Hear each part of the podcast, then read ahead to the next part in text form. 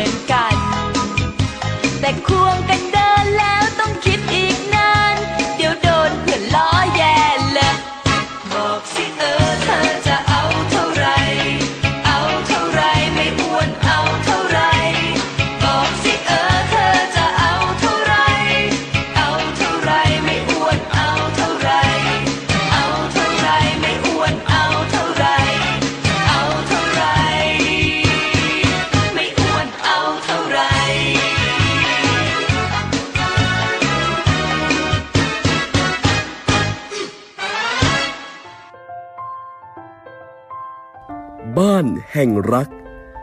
โดยดรสวงมนสิทธิสมาน สวัสดีค่ะ คุณผู้ฟังที่รักทุกท่านนะคะ ต้อนรับเข้าสู่รายการบ้านแห่งรักค่ะนะคะช่วงเวลาดีๆ ที่เราเจอเจอกันเป็นประจำนะคะ คุ้นเคยกันแล้วนะคะ ทุกๆ 16นาฬิกาถึง 17นาฬิกาโดยประมาณ 1 ชั่วโมงนะคะ ที่เราจะมาเจอเจอกันผ่านทางสถานีวิทยุตำรวจตะเวนชายแดน ค่ายพระมงกุฎเกล้า จังหวัดประจวบคีรีขันธ์คลื่นความถี่ 100.25 เมกะเฮิรตซ์นะคะ ก็เจอเจอกับดิฉันค่ะ สวงมนสิทธิสมานนะคะ ก็เรื่องราวดีๆ ที่เราจะมาพูดคุยกันในวันนี้เนี่ย ก็จะเป็นเรื่องเออถือว่าเป็นเรื่องใกล้ตัวนะ แต่ว่าผู้หญิงอาจจะมากหน่อย คุณผู้ฟังเคยมีใครมาทักไหมทำไมเดี๋ยวนี้เธออ้วนจังนะ มันเป็นคำตายนะคำเนี้ยเนาะใครมาทักว่าทำไมเดี๋ยวนี้เธออ้วนจังนี่มันคือคือสำหรับผู้ชายดิฉันว่าเขาเขาเขาคงไม่ซีเรียสเท่าผู้หญิงนะ ถ้าใครมาทักเราแบบเนี้ย มันดูเป็นคำหยาบคายเนาะมันดูแบบเฮ้ยแล้วไงเนี่ยอ้วนก็อ้วนอะ ก็อ้วนอะ ก็กินเยอะอะแล้วยิ่งช่วงนี้นะช่วงวิกฤตโควิด -19 เนี่ยอยู่บ้านอะนะแทบจะไม่ได้เคลื่อนไหวร่างกายเลยนะคะก็ เขาเรียกว่าอะไรเขามีการทำไทม์ไลน์เนาะล้อเลียนกันเอ่อจากห้องนอนไปที่ห้องรับแขก กี่โมงถึงกี่โมง จากห้องรับแขกไปที่ห้องครัว จากห้องครัวไปที่ตู้เย็น กลับมาที่ห้องรับแขกนะคะอยู่หน้าทีวีอะไรอย่างเงี้ยแล้วเดี๋ยวก็ทำลายก็กลับไปห้องนอนอะไรประมาณเนี้ยนะคะคืออ่านแล้วก็ขำๆนะคะแต่ว่าชีวิตจริงไม่ขำนะคะ มันเป็นสถานการณ์วิกฤตที่ตอนนี้เนี่ย ทุกคนก็ได้รับผลกระทบกันนะคะมากน้อยก็แตกต่างกันไป แล้วแต่ว่าต้นทุนของแต่ละคนเนี่ยเก็บออมกันมาขนาดไหนนะตอนนี้ก็ต้องยอมรับนะคะว่าเรายังไม่รู้ว่าสถานการณ์มันจะไปถึงจุดไหน จะไปอีกนานไหมลากยาวไปขนาดไหนนะคะตอนนี้ก็มีความพยายามในการที่จะรณรงค์นะคะให้มีการฉีดวัคซีนกันทั่วๆนะคะก็บ้านแห่งรักเองก็ร่วมรณรงค์ด้วยนะคะ นะอยากให้ทุกๆทท่านเนี่ยถ้าอยากให้บ้านของเราเนี่ยเป็นบ้านแห่งรักที่แท้จริงนะคะ แล้วก็ไม่อยากให้เจ้าเชื้อโควิดเนี่ยมันเข้ามาในบ้านเราใช่ไหมเราก็ต้องพยายามหาโอกาสนะคะตอนนี้ก็ปฏิบัติตามนะคะที่เป็นแนวทางก็คือว่าดิฉันว่าก็จำเป็นค่ะที่จะต้องฉีดวัคซีนกันให้ทั่วหน้านะยิ่งบ้านไหนมีผู้สูงอายุอยู่นะคะหรือว่ามีคนที่มีโรคประจำตัว ที่เข้าขายทั้งหลายเนี่ย ลงทะเบียนหมอพร้อมนะคะดิฉันเข้าใจนะคะ เข้าใจอารมณ์ความรู้สึกของแต่ละคนเนี่ยว่าตอนนี้เนี่ยมันก็จะอยู่ในท่ามกลางของสถานการณ์ที่ข้อมูลข่าวสารมันมาแบบเยอะอะแล้วพอมันมาเยอะเนี่ยมันมันมีทั้งมั่ว ทั้งลวงทั้งจริงนะคะแล้วก็เต็มไปหมดอะเราก็ไม่รู้เราจะสกัดข้อมูลข่าวสารแบบไหนอย่างไรนะคะหรือว่าแม้กระทั่งการประชาสัมพันธ์ข่าวคราว นะคะว่าจะทำอะไรบ้างแนวทางนโยบายจะไปในทิศทางไหนเนี่ยเออคือมันช้ากว่าข่าวลือไงนะคะข่าวสารจากภาครัฐเนี่ยพอมันมาช้ากว่าข่าวลือ แล้วข่าวลือมันไปไกลกว่าเนี่ยมันก็เหนื่อยไงมันก็เหนื่อยนะคะก็ส่งกำลังใจแล้วกันค่ะดิฉันเข้าใจว่าคนทำงานก็ก็ก็เหนื่อยอยู่แล้วล่ะนะคะสถานการณ์ที่วิกฤตแบบเนี้ยเเราเราเราพยายามมองหาจุดที่เราจะสามารถ นะคะที่จะช่วยเหลือในทางใดทางหนึ่งในจุดที่เรายืนอยู่นะถ้าช่วยเหลือไม่ได้ก็อย่างน้อยๆก็พยายามหาหนทางให้ความร่วมมือต่อภาครัฐนะคะดิฉันว่าตอนนี้มันเป็นชะตากรรมร่วม มันเป็นสถานการณ์วิกฤตร่วมนะคะที่เอออย่ามัวแต่มาโทษกันไปโทษกันมานะคะมันมาถึงจุดที่มันโทษกันไม่ได้ละ เพราะว่าเรากำลังที่จะรอให้มันคลี่คลายสถานการณ์นะคะแล้วก็กลับมาเข้าสู่สภาวะปกติสักทีเถิดนะคะไม่ไม่เช่นนั้นแล้วเนี่ยดิฉันว่า ผลที่ตามมาเนี่ยนะคะคือมันนอกจากจะเรื่องของของการอะไรล่ะชีวิตนะชีวิตเราอาจจะรอดพ้นจากโควิด -19 เนี่ยแต่พอหลังจากนั้นเนี่ยมันอาจจะไม่รอดพ้นเรื่องของภาวะเศรษฐกิจนะคะเพราะฉะนั้นเนี่ยมันมันก็เหนื่อยเหมือนกันแหละนะคะก็ต้องส่งกำลังใจกันเอาใจนะคะเอาใจทุกส่งกำลังใจให้ทุกๆทท่านนะให้ตอนนี้พยายามประคับประคองตัวเอง ภายใต้ข้อจำกัดที่มันมีอยู่อันนะคะ ก็อะไรที่มันพอที่จะช่วยกันประคับประคองนะคะให้มันรอดกันให้ได้ต้องรอดไปด้วยกันนะคะพยายามพยายามอดทนอะมันต้องท่อนท่องเอาไว้นะดิฉันว่าตอนนี้มันเป็นคาถาที่ดีที่สุดแหละอดทนค่ะ อดทนดิฉันเข้าใจแล้วก็เชื่อว่าทุกคนเนี่ยก็เข้าใจเช่นกัน อยู่ในสภาวะการที่มันอึดอัดที่สุดเลยแหละ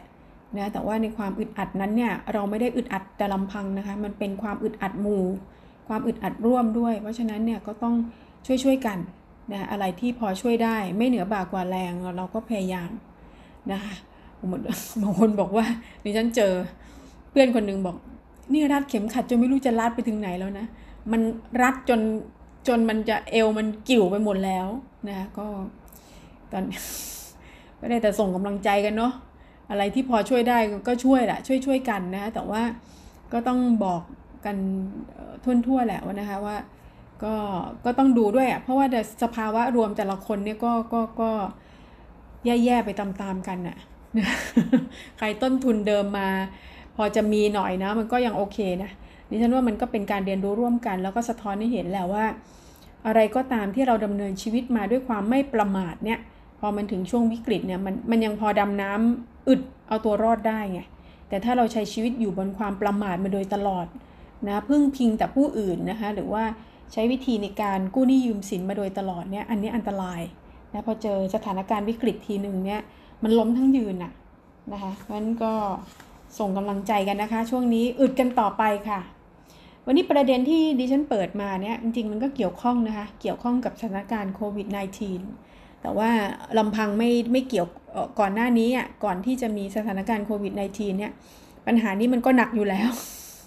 ปัญหานี้มันก็หนักอยู่แล้วนะคุณผู้ฟังเดาออกแล้วล่ะนะที่ดิฉันตั้งคำถามว่าใครหนอเวลาถูกทักทายทำไมเดี๋ยวนี้เธออ้วนจังเนี่ยนะวันนี้ดิฉันจะมาว่าด้วยเรื่องของโรคอ้วนเลยแล้วค่ะนะคะดูเหมือนไม่มีอะไรนะ แต่ว่ามันหนักหนานะคะนะมันเป็นคือจริงๆแล้วมันเป็นประโยคที่ไม่มีใครต้องการ ไม่มีใคร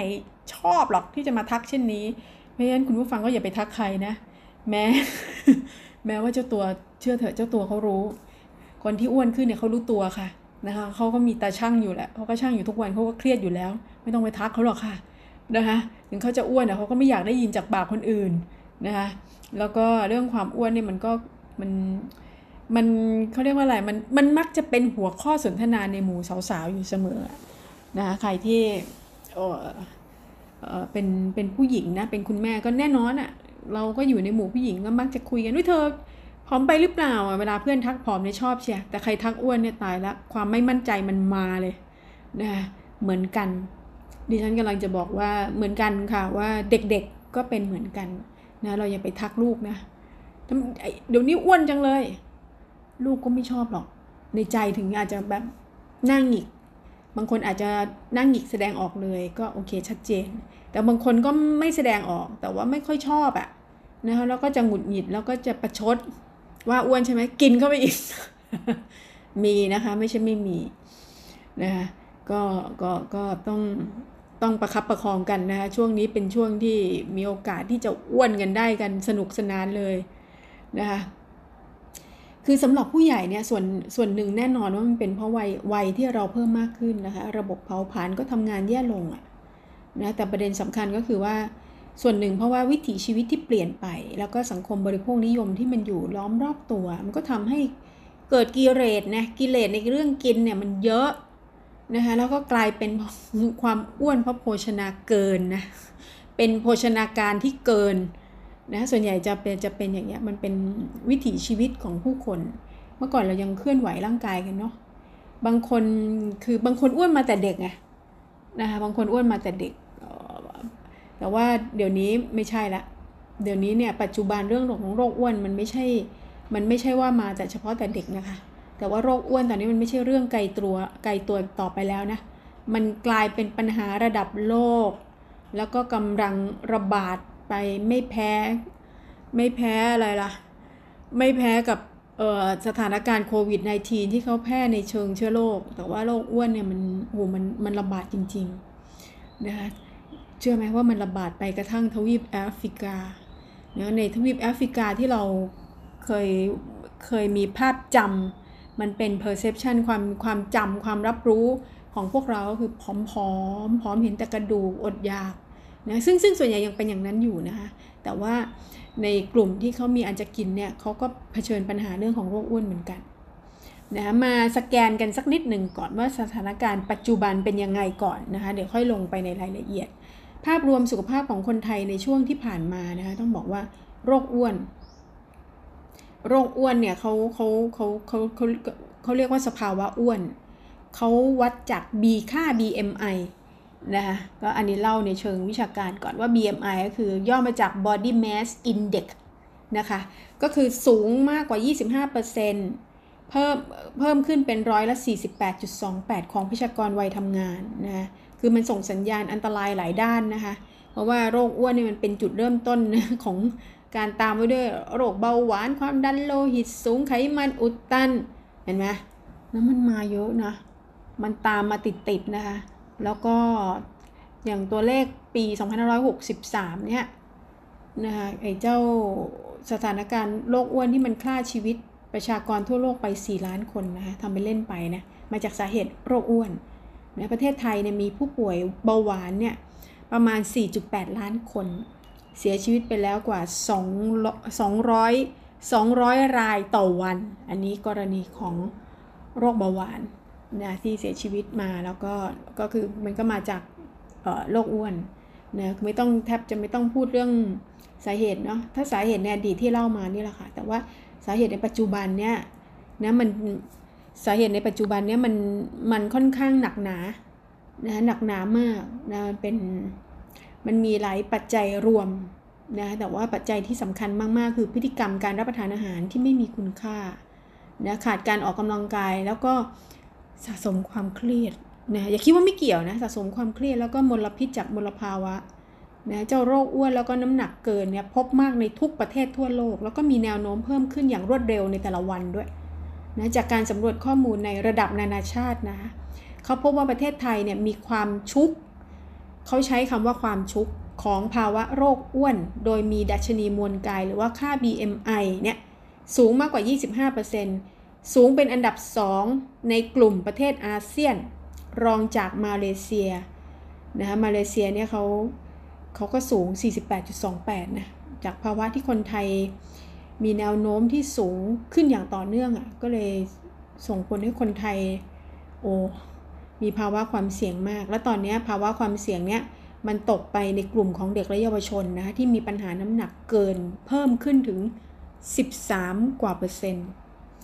นะ13.1เปอร์เซ็นะคะเป็นผลพวงมาจากโรคจากวิถีชีวิตที่เร่งรีบนะทำให้บริโภคอาหารที่ไม่มีคุณค่าทางโภชนาการนะคะก็นี่เป็นตัวกระตุ้นมาก ๆ เลยว่าในนี้สาเหตุโรคอ้วนในยุคนี้นะคะว่ามันมา มันมาจากอย่างเงี้ย วันนี้ดิฉันจะจะแบ่งให้เห็น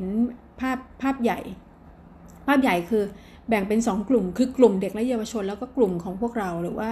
กลุ่มผู้ใหญ่เนี่ยนะพวกเราอายุมากขึ้นนะที่บอกอะว่าพอมากขึ้นฮอร์โมนก็ลดลงเนาะพอฮอร์โมนลดลงนะอัตราการเผาผลาญก็ช้าลงนะคะเดี๋ยวนี้เมื่อก่อนทำไมกินเท่าไหร่ก็ไม่อ้วน เดี๋ยวนี้อะไรเนี่ยกินเข้าไปนะสองขีดแต่น้ำหนักขึ้นมาครึ่งโลอะไรเงี้ยนะคะแล้วก็เวลาขึ้นมาแต่ละทีเนี่ยมันขึ้นแสนง่ายดายแต่เวลาลงเนี่ยโอ้โห พระเจ้าช่วย มันลงยากเย็นมากเลยนะคะเพราะฉะนั้นเนี่ยถ้าถ้าเราไม่ระมัดระวังนะคะ ในรุ่นของคนเป็นพ่อแม่ไม่ระมัดระวังเนี่ยโอ้มันไปเร็วนะคะ แล้วเวลามันขึ้นเร็วแล้วเอาไม่อยู่เนี่ยนะมันสปีดไปเยอะมากไม่ต้องระมัดระวังมาก ๆเลยนะคะ แต่ว่าในขณะที่เด็กๆเองเนี่ยนะคะก็มีภาวะความเสี่ยงสูงมากนะวันนี้ที่หยิบเอาโยเอาเรื่องของโรคอ้วนมาเนี่ยเพราะว่าถึงแม้ว่าเรากำลังเผชิญกับสถานการณ์วิกฤตโควิด -19 อยู่ นะแต่ก็เราก็ต้องไม่ลืมโรคอื่นๆด้วยอะ่ะที่มันก็ยังอยู่อะคือมันไม่ได้ไปมันไม่ใช่มันมันหยุดแล้วมามาเผชิญเฉพาะโควิด -19 ไม่ใช่ โรคอื่นๆ โรคภัยไข้เจ็บอื่น ๆ มันยังคงโยนะแล้วมันเป็นตัวตัวแปรผกผันด้วยนะคะอย่างเช่นคนที่เป็นโควิด -19 เนี่ยนะคือโรคอ้วนเขามีภาวะความเสี่ยงสูงนะคะ ที่ที่ที่เข้าข่ายถ้าติดโควิด -19 มาแล้วเนี่ยเหนื่อยนะจะหนักกว่าคนที่ร่างกายผอมด้วย เพราะฉะนั้นเนี่ยเราอย่าปล่อยให้อ้วน ถึงแม้ว่าจะจะจำเป็นจะต้องอยู่บ้านในช่วงนี้เนี่ยจะกักตัวกันก็ตามนะคะแต่ก็ต้องระมัดระวังในเรื่องของอาหารการกินนะดูแลร่างกายให้ห่างไกลโรคอ้วนให้โรคอ้วนให้ได้นะเพราะว่าการการที่ ไม่อ้วนเนี่ยสัอย่างเนี่ยมันก็จะเป็นการป้องกันการเกิดโรคแทรกซ้อนได้ในระดับสำคัญนะคะแล้วก็ที่อยากจะฝากก็คือเรื่องของการรับประทานอาหารตามตามวงจรนาฬิกาของชีวิตอะ่ะคือในเวลาที่รับประทานมื้อเช้านะคะมื้อเช้ามื้อกลางวันมื้อเย็นนะคะแล้วก็อะไรก็ตามที่มันเป็นส่วนเกินระหว่างวันน่ะก็ก็ก็พยายามห่างไกลอะ่ะ นะคะต้องต้องพยายาม ต้องปิดปากเราให้ได้นะคะนอกจากจะแมสช่วยได้นะแมสตอนนี้นอกจากจะช่วยป้องกันโควิด -19 นะถ้าใส่แมสอยู่ที่บ้านนะใส่เอาไว้คุณจะได้หยุดการกินเราไงนะไม่งั้นเรากินเยอะนะเผลอๆกินเผลอๆกินนะคะก่อนหน้านี้เนี่ยองค์การอนามัยโลกเขาเคยคาดการณ์นะคะว่า ปี2558 ซึ่งก็เลยมาแล้วนะคะแล้วมันก็ถึงด้วยนะคะว่าทั่วโลกจะมีคนน้ำหนักเกินมาตรฐานเนี่ย 2,300 ล้านคนนะคะคนอ้วน 700 ล้านคน คือเกินมาตรฐานเนี่ย 2,300 ล้านนะคะ แต่ว่าถ้าเข้าขายโรคอ้วนเลยเนี่ย 700 ล้านคน พร้อมทั้งย้ำว่าภาวะน้ำหนักเกิน แล้วก็อ้วนเนี่ยเป็นปัจจัยเสี่ยงของโรคไม่ติดต่อเรื้อรังนะคะที่บอกคุณผู้ฟังไปนั่นแหละค่ะ นี่แหละ ความดันโลหิตสูงโรคหัวใจและหลอดเลือดโรคเบาหวานนะคะ เพราะฉะนั้นตอนนี้โรคอ้วนมันมันเขาเรียกว่าอะไรอะ่ะเป็นเป็นโรคที่มีจำนวนผู้ป่วยมากพอๆกับโรคอื่นๆน่ะนะคะโรคขาดสารอาหาร ก็ยังขาดอยู่นะ ในส่วนกลุ่มที่ที่อ้วนก็อ้วนไป กลุ่มที่เขาขาดสารอาหารอย่างในทวีปแอฟริกาหรืออีกหลายประเทศนะโอ้มันก็มันก็แตกช่างแตกต่างกันเหลือเกิน นะฮะโรคอ้วนเนี่ยได้เพิ่มขึ้นกว่า 100%ช่วง 3 ทศวรรษในประเทศญี่ปุ่น อันนี้ให้เห็นในประเทศอื่นๆนะสิ่งที่บรรดาแพทย์กำลังเป็นห่วงมากก็คือว่าเด็กจำนวนมากที่มีน้ำหนักเกินกว่ามาตรฐานกำลังประสบปัญหานำไปสู่โรคเบาหวาน อันนี้คือที่ญี่ปุ่น ไปดูที่ตะวันออกกลางบ้าง ชิลี กรีซ แล้วก็ทางตอนใต้ของอิตาลี ตอนนี้เด็กกลุ่มที่อ้วนที่สุดเนี่ย ไปอยู่ที่นี่ค่ะ ไปอยู่ตะวันออกกลาง นะคะไปอยู่ที่ชิลีกรีซแล้วก็ทางตอนใต้ของอิตาลีนะคะและถ้าหากเด็กกลุ่มนี้ไม่ลดน้ำหนักลงก็จะมีความเป็นไปได้ที่พวกเขาจะป่วยด้วยโรคต่างๆ เมื่ออายุเพียงแค่ 40 ปี เพราะว่าเขาอ้วนเร็วอะ่ะเขามาเร็วมาเร็วและมาแรงนะในขณะที่ประเทศไทยเนี่ยกรมอนามัยได้เคยประมาณการเกี่ยวกับสัดส่วนของเด็กไทยที่อาจเข้าสู่สภาวะเป็นเด็กอ้วนไว้ว่า เด็กก่อนวัยเรียนในประเทศไทยจะกลายเป็นเด็กอ้วนในสัดส่วนสูงถึง 1 ใน 5 นะหนึ่งใน5หมายความว่าไงคะ หมายความว่าในเด็ก 5 คนจะมีเด็กอ้วน1คนนะแล้วก็เด็กวัยเรียนเนี่ยก็จะเพิ่มขึ้นอีกนะจะมีสัดส่วนของเด็กอ้วนอยู่ 1 ใน 10 เดินมา 10 คนก็จะอ้วน 1 คนอย่างเงี้ยโอ้ยฟังแล้วก็หนาวนะคะงั้นโรคอ้วนเนี่ยมันไม่ใช่เรื่องเล่นๆอีกต่อไปค่ะนะคะโดยเฉพาะในสังคมไทยที่เราอยู่ท่ามกลางสังคมบริโภคนิยมนะคะตอนนี้โหไม่ต้องห่วงเลยเห็นไหมล่ะ ยิ่งแบบอยู่บ้านอะ่ะก็สั่งสั่งเอาสะดวกไงสั่งออนไลน์ เดี๋ยวก็อยากกินไอ้นั่น เดี๋ยวก็อยากกินไอ้นี่นะคะมาส่งสะดวกอีกพอสะดวกก็ได้กินอีกกินแล้วไม่ได้เคลื่อนไหวร่างกายอีกนะโอ้โห มันเป็นวงจรที่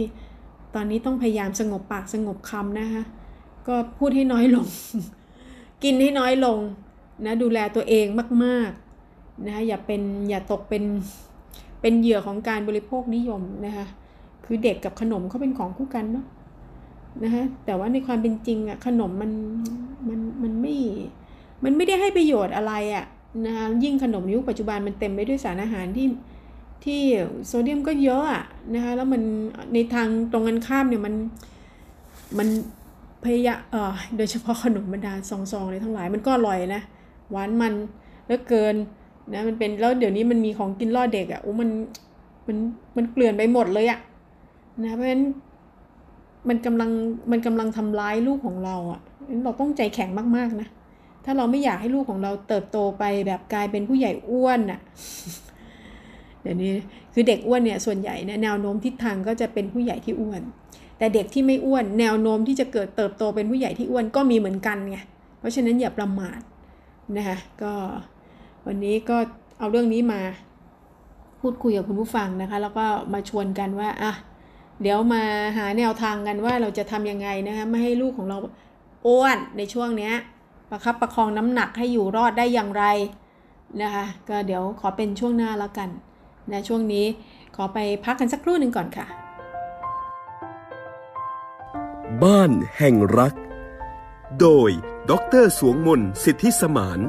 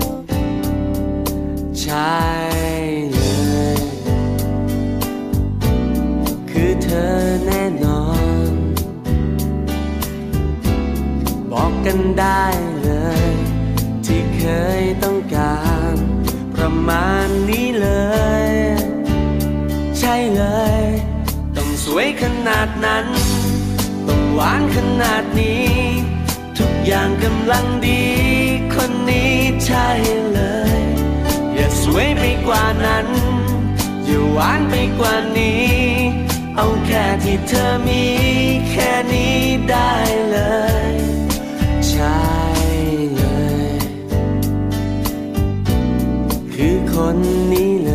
ย ที่รอตั้งนาน ที่ใจต้องการ ประมาณนี้เลย ใช่เลย ต้องสวยขนาดนั้น ต้องหวานขนาดนี้ ทุกอย่างกำลังดี คนนี้ใช่เลย อย่าสวยไปกว่านั้น อย่าหวานไปกว่านี้ สรุปว่าพอดีกับใจฉันเลยใช่เลยนึกไม่ถึงมีคนอย่างเธอด้วยซ้ำไป นึกไม่ถึงว่าเธอจะมีตัวตน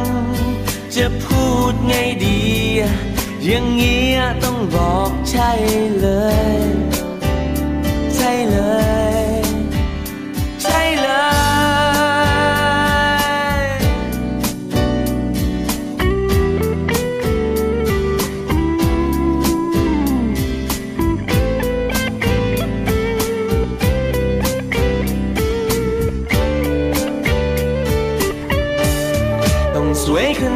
นั้น ต้องหวานขนาดนี้ ทุกอย่างกำลังดี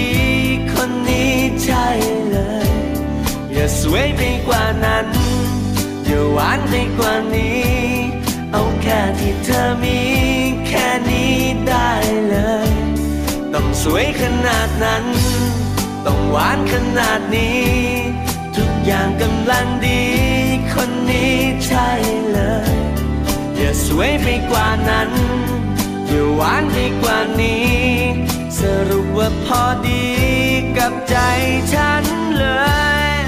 ใช่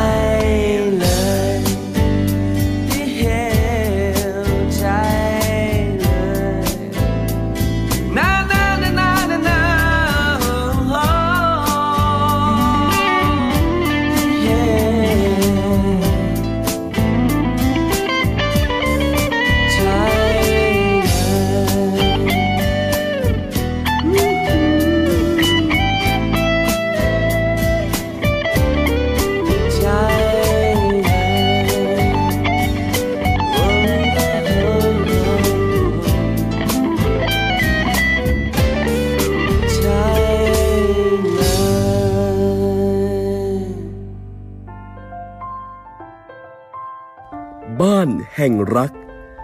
โดยดรสวงมนสิทธิสมาน กลับเข้าสู่ช่วงที่2นะคะของรายการบ้านแห่งรักนะคะ คุณผู้ฟังก็ได้ฟังเพลงกันไปไพเราะไพเราะนะคะก่อนที่จะกลับมาเจอกับดิฉันอีกครั้งหนึ่งสวงมนต์สิทธิสมานนะคะ วันนี้เราคุยกันด้วยเรื่องของโรคอ้วนนะคะโรคที่ไม่เข้าใครออกใคร โรคที่กินนิดนึงก็อ้วน หน่อยนึงก็อ้วน แต่เวลาลงแล้วมันช้าเลือกเกินนะคะวันนี้ที่หยิบยกเอาประเด็นนี้มาพูดเนี่ยเพราะว่าเอ่อก็ยังอยากให้คุณผู้ฟังให้ความสนใจ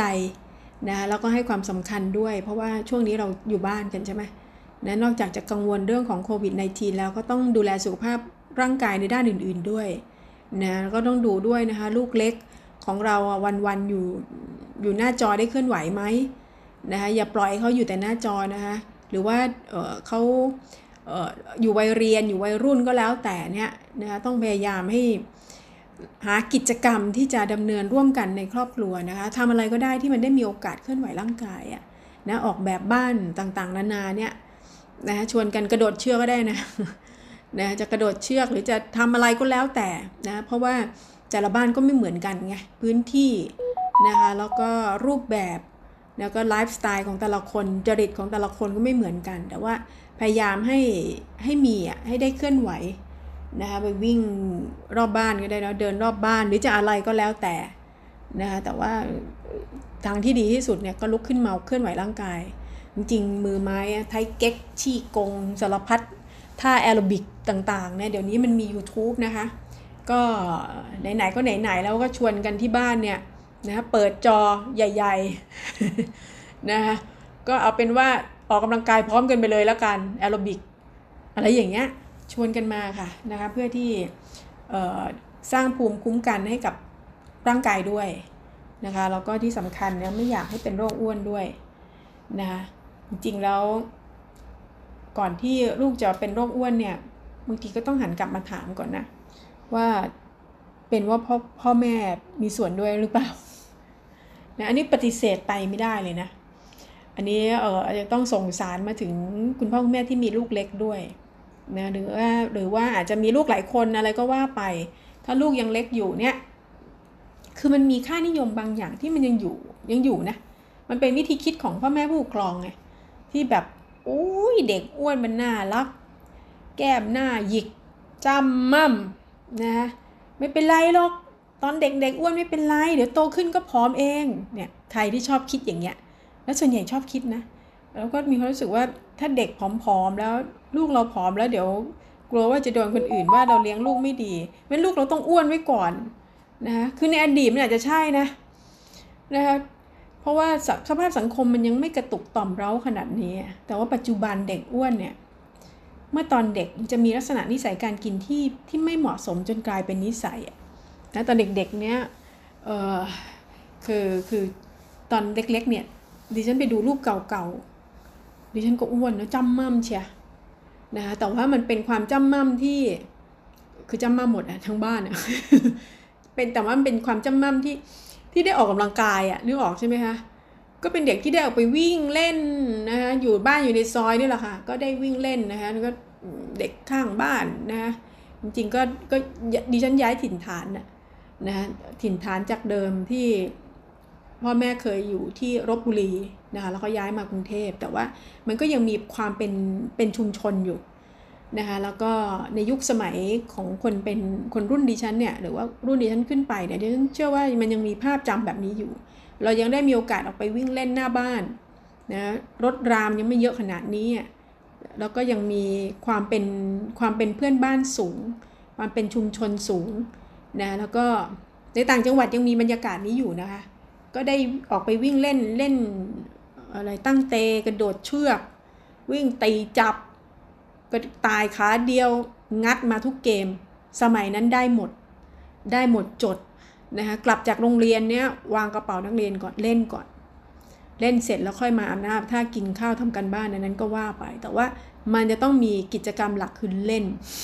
เล่นกับเพื่อน เพราะฉะนั้นการเคลื่อนไหวร่างกายเนี่ยมันทุกวันไงโอกาสอ้วนน้อยมากนะคะในห้องนึงเนี่ยมีเพื่อนเนี่ยเท่าที่ดิฉันจำได้นะคะเพื่อนหลายสิบคนเนี่ยมีอ้วนเนี่ยหลุดมาอย่างมากแค่คนเดียวอะนะในห้องหนึ่งอะหลุดมาคนเดียว หรือว่าบางปีก็ไม่มีด้วยซ้ำนะบางปีก็แค่ท้วมท้วมนะคะเพื่อนในห้องอาจจะมีสักท้วมท้วมสักคนอะไรเงี้ยเออประเภทแบบอ้วนๆนานๆ ก็เจอทีนะไม่ได้เจอทุกชั้นเรียน ปัจจุบันไม่ใช่ ปัจจุบันเนี่ยนะคะไม่ต้องปัจจุบันหรอกเอารุ่นลูกอะ่ะดิฉันไปส่งลูกไปโรงเรียนเนี่ยตอนลูกยังเล็กเนี่ยก็ก็เจอเด็กอ้วนเยอะขึ้นเจอเจอเยอะขึ้นชัดเจน ปัจจุบันเนี้ยก็เริ่มมาอีกรุ่นหนึ่งแล้วนะได้มีโอกาสไปทำงานแล้วก็ไปเจอเจอก็เห็นค่ะนะโดยเฉพาะถ้าโรงเรียนชื่อดัง แล้วก็สำหรับกลุ่มครอบครัวที่มีอันจะกินเนี่ยลูกเนี่ยโอ้โหมาแบบว่า อ้วนมาเลยอะนะรู้เลยอะคือคือคืออ้วนแบบแข็งแรงกับอ้วนแบบเป็นโรคอ้วนเนี่ยมันมันดูรู้นะคะอ้วนแบบแข็งแรงแบบใหญ่ไปทั้งตัว แล้วก็ออกกำลังกายอะไรเงี้ย อีกแบบหนึ่งแต่ถ้าอ้วนแล้วแบบว่าผมไม่มีแรงถือกระเป๋ายังไม่ไหวไม่ไหวเลยต้องเอียงไปข้างหนึ่งอะไรเงี้ยนะมันมันแตกต่างกันไงเพราะฉะนั้นเนี่ยวิธีคิดของคนเป็นพ่อแม่เนี่ยในยุคนี้เนี่ยประเภทแบบ ลูกอยากให้อ้วนไปคิดแบบเมื่อก่อนเนี่ยไม่ได้แล้วนะคะ เพราะอ้วนตั้งแต่เล็กเลย คือเราให้เขากินอาหารที่ไม่เหมาะมาตั้งแต่เด็กเนี่ยโอกาสที่เขาจะติดติดโตขึ้นไปเนี่ยนะอย่างเช่น ถ้ากินอาหารอะไรที่สำเร็จรูปมากๆนะคะสั่งมา Delivery ทั้งหลายเนี่ยพอถึงเขาโตขึ้นนะก็เขาก็ติดอะนะคะเหมือนเหมือนเออจะบอกว่าอะไรตอนสมัยที่ลูกดิฉันเป็นเบบีอะนะดิฉันก็ทำอาหารให้ลูกกินเองอะคือเด็กทารกเนี่ยนึกภาพนะคะ เขายังไม่รับรู้รสชาติหรอกว่าอันไหนอร่อย อันไหนไม่อร่อย อันไหนหวาน อันไหนหวานมันเค็มอะไรเงี้ยนะคะเพราะฉะนั้นเนี่ยถ้าเราประวิงเวลาไว้ให้มากที่สุดนะคะอันอันนี้ดิฉันทำดิฉันก็จะตุนอาหารนะคะทำทำเองทุกมื้อให้ลูกกินเนี่ยก็ต้มผักอะไรก็แล้วแต่เพราะน้ำซุปก็จะเป็นน้ำซุปจากผักจากหมู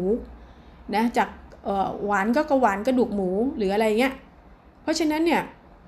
เราจะพยายามปรุงให้น้อยที่สุดนะลูกดิฉันเนี่ยจะกินอาหารที่ไม่อร่อยหรอกเพราะดิฉันผสมคือคือเป็นคนเอาเอาเอาประโยชน์หมดเลย ผักเผือกอะไรเงี้ยน้ำผักมาใส่โน่นนี่นั่นนะลองกินเองแล้วโอ้ยช่างไม่มีความอร่อยอะไรเลย แต่เขากินไงกินน่ะคือเราอย่าไปใส่ความคิดของเราเองว่า เราต้องปรุงเดี๋ยวลูกไม่กิน เพราะว่าเขายังไม่เคยลิ้มรสคือนอกจากนมแม่แล้วเนี่ยเขายังไม่เคยกินอาหารรสชาติอื่นอะ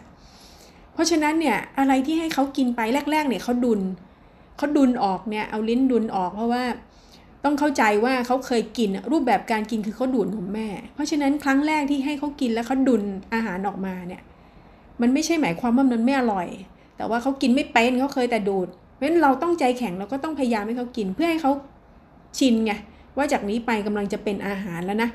จะเป็นอาหารบดก็เริ่มแรก ๆ ขายออกมาดิฉันก็ไม่สนใจอะ่ะก็ยังบ่นไปที่ก็ยังพยายามให้กินอยู่ไปเรื่อยๆเพราะทำไปเรื่อยๆทำไปเรื่อยๆ หมดฮะหมดค่ะนะคะ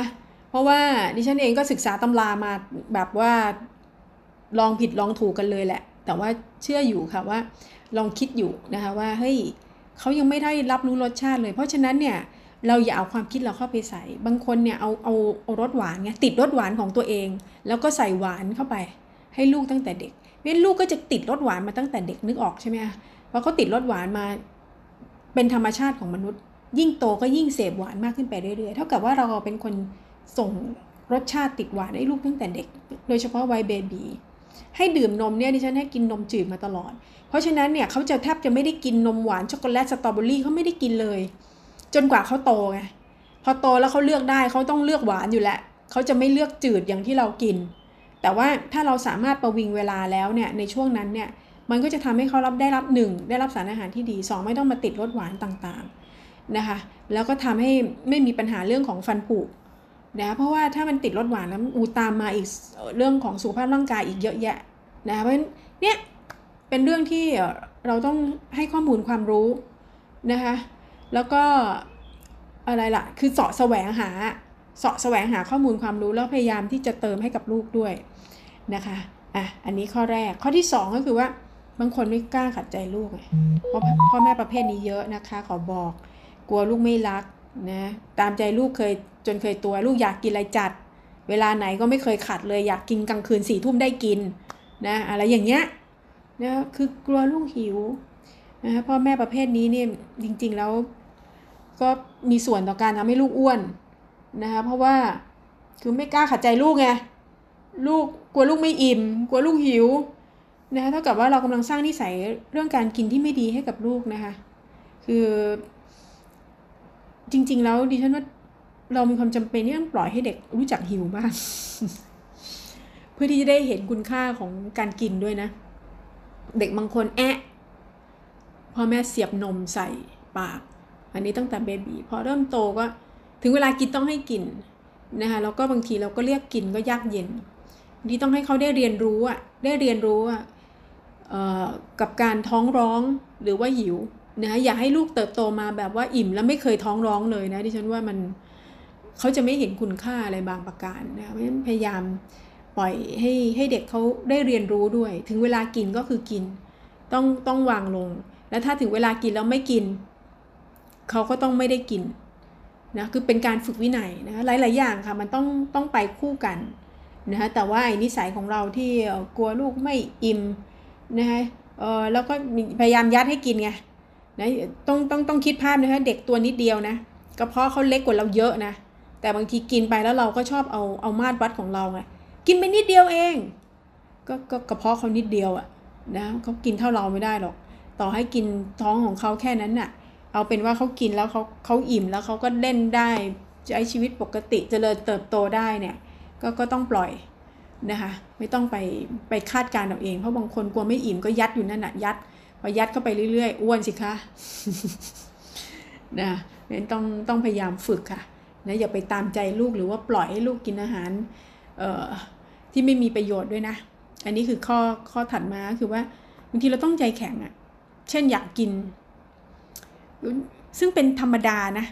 เด็กอยากกินอะไรที่มันแบบอุ้ยกลิ่นมาก่อนอะกลิ่นหอมรันจวนอยากกินไก่ทอดไอ้นู่นไอ้นี่อะไรเงี้ย โอ้ยของชอบของเด็กอะแต่ว่าเราต้องเราต้องไม่ตามใจอะโดยเฉพาะตอนเด็กๆ อันนี้ดิฉันพยายามเน้น เพราะว่าถ้าเราฝึกวินัยการกินมา กินอาหารที่มีโภชนาการที่ดีมาตั้งแต่เด็กเนี่ยมันติดตัวค่ะนะคะ คือเอานานๆกินทีหนึ่ง ที่เหลือเนี่ยพยายามจะเอ่อทำกับข้าวกันเองนะคะเพราะว่าเราทำกับข้าวเองเนี่ยเราสามารถที่จะเเลือก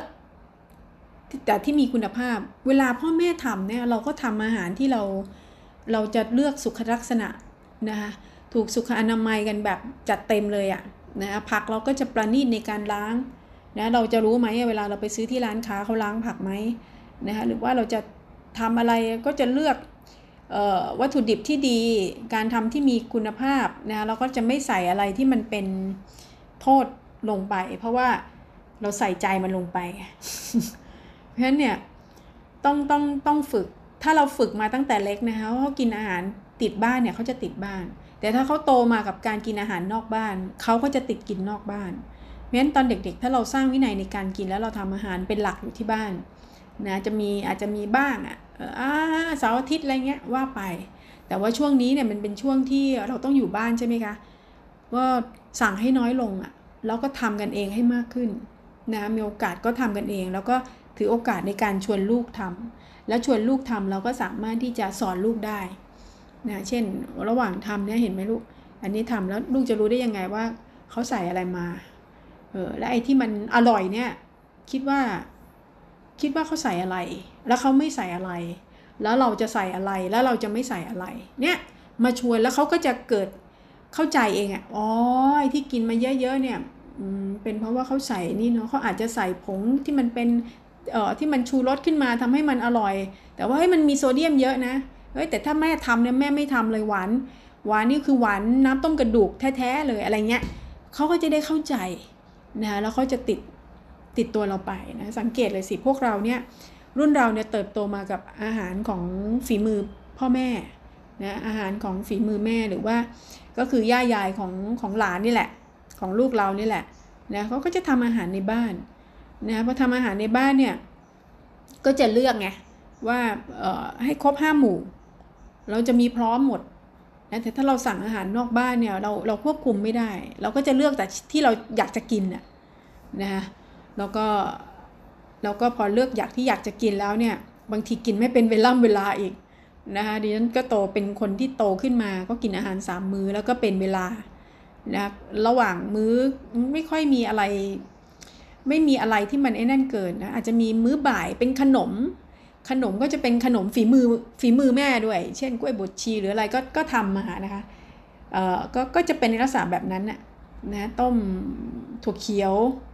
นะคะ ไม่ใช่ขนมขบเคี้ยวแบบในยุคปัจจุบันนะเพราะฉะนั้นเนี่ยถ้าเราสามารถที่จะปลูกฝังสิ่งต่างๆ เหล่านี้ไปได้เนี่ยคือสุดท้ายลูกเราก็ได้นั่นเองนะแล้วพอลูกเราได้เขาก็จะติดไปจนถึงยุคสมัยของเขานะที่จะส่งต่อ แล้วก็เห็นคุณค่าของการกิน เห็นคุณค่าของการที่จะเลือกอาหารที่มันมีประโยชน์ให้กับลูกของเขาอีกต่อไป มันเป็นทอดๆเรื่องอาหารการกินนี่มันเป็นทอดๆนะคะแล้วก็เรื่อง โรคโรคอ้วนก็เป็นทอดๆพ่ออ้วนแม่อ้วนโอกาสที่ลูกจะอ้วนนะมันสูงนะเพราะฉะนั้นต้องดูแลตัวเองด้วยนะคะ ตัวเองก็ต้องไม่อ้วนด้วย ถ้าไม่อยากให้ลูกอ้วนก็กรุณาเป็นแบบอย่างด้วยนะคะอะอีกประเด็นหนึ่งที่อันนี้ก็เกินกันไปบ้างแล้วนะคะแล้วก็คิดว่ามีความจำเป็นนะคะก็หารูปแบบของแต่ละบ้านเองก็คือเรื่องของการออกกำลังกายนะว่าจะต้อง ต้องลุกขึ้นมาค่ะ สร้างกิจกรรมที่ทำให้ทุกคนในครอบครัวได้เคลื่อนไหวร่างกายได้นะถ้าอันนี้เนี่ยกรณีนี้สำคัญนะคะถ้าเราปลูกฝังมาตั้งแต่เด็กๆเลยอะนะตั้งแต่เล็กเลยเขาจะติดการออกกำลังกาย บ้านดิฉันเนี่ยเป็นตัวอย่างที่ดีมาก ทุกคนออกกำลังกายมาก ยกเว้นดิฉัน คือดิฉันก็ออกนะคะ แต่ออกน้อยกว่าคนอื่นไงเพราะคนอื่นติดหมดเลย คือติดแบบว่าติดมากต้องต้องออกกำลังกาย เป็นนิสัยไปแล้วอะ คือถ้าสามารถที่จะใส่เป็นนิสัยได้นี่จะเป็นเรื่องที่ดี เขาสม่ำเสมอกว่ากว่ากว่าแม่ ในขณะที่แม่แม่ก็ออกแต่ว่าไม่ได้แบบไม่ได้เขาเรียกอะไรไม่ได้ติดหรือว่าเสพติดการออกกำลังกายเท่าเขาคือคือวันไหนเขาไม่ได้ออกเนี่ยเขาจะรู้สึกเออหงุดหงิดอะร่างกายมันร่างกายมันส่งสัญญาณแล้วว่ามันต้องออกกำลังกายนะแล้วก็เวลาเขาไปโรงเรียนเนี่ยก็อยู่ในโรงเรียนที่ต้องออกกำลังกายทุกวัน นะนะมันก็ระหว่างโรงเรียนกับบ้านพอทำงานร่วมกันแล้วเนี่ยสุดท้ายเขาก็อะไรที่มันเป็นประโยชน์ก็จะได้ติดตัวไปนะคะ อย่าลืมนะคะปัจจุบันปัญหาเรื่องเด็กอ้วนเนี่ยมันกำลังกลายเป็นโรคระบาดไปทั่วโลกแล้วนะคะตามกระแสบริโภคนิยมที่มันขยายตัวอย่างรวดเร็วนะคะมันยากทุกการทัดทานแล้วแหละนะสิ่งที่จะทำได้ดีที่สุดก็คือ เราต้องจัดการความอยากของตัวเอง จัดการกับกิเลสของตัวเอง ซึ่งในที่นี้คนเป็นพ่อแม่ผู้ปกครองเท่านั้นที่จะต้องช่วยลูกจัดการเรื่องนี้นะด้วยการปลูกฝังสิ่งที่ดีแล้วก็เป็นประโยชน์ที่เหมาะสมให้กับลูก ถ้าเราปลูกฝังมาตั้งแต่เล็ก ๆ เลยเนี่ยโอ้มันช่วยได้มากนะคะถ้ามาทำตอนลูกวัยรุ่นแล้วเหนื่อยอะเหนื่อยกว่าเดิมอะนะคะแต่ก็ยังยังได้อยู่แหละ แต่ว่ามันอาจจะต้องเหนื่อยกว่าเดิมก็ต้องไม่ไม่ท้อแท้ต้องอดทนนะคะเราคงไม่อยาก เนาะไม่อยากให้ตัวเราเองกลายเป็นคนทำให้ลูกอ้วนอะนะต้องกลับมาต้องต้องต้องลดกิเลสให้ได้ แล้วก็ดิฉันหยิบยกเอาเรื่องนี้ขึ้นมาพูดคุยเนี่ยเพราะว่าในช่วงสถานการณ์โควิดแบบนี้เนี่ยนะคะก็อยากจะให้เออดูเรื่องอื่นๆด้วยนะดูเรื่องอาหารการกินดูเรื่องของการออกกำลังกายนะมาสร้างภูมิคุ้มกันในบ้านกันด้วยนะคะ เพราะว่าหมดจากโควิดก็ยังไม่รู้จะเจออะไรกันอีกนะคะ เพราะฉะนั้นตอนนี้ทำตัวเองให้แข็งแรงไว้ก่อนนะคะปราศจากโรคอ้วนไปก่อนนะคะจะได้ฟิตฟิตกันนะคะ เอาละค่ะ วันนี้หมดเวลาแล้วนะคะสำหรับรายการบ้านแห่งรักนะคะ ดิฉันสวงมนสิทธิสมานลาไปก่อนนะคะ สวัสดีค่ะ บ้านแห่งรัก โดยดรสวงมนสิทธิสมาน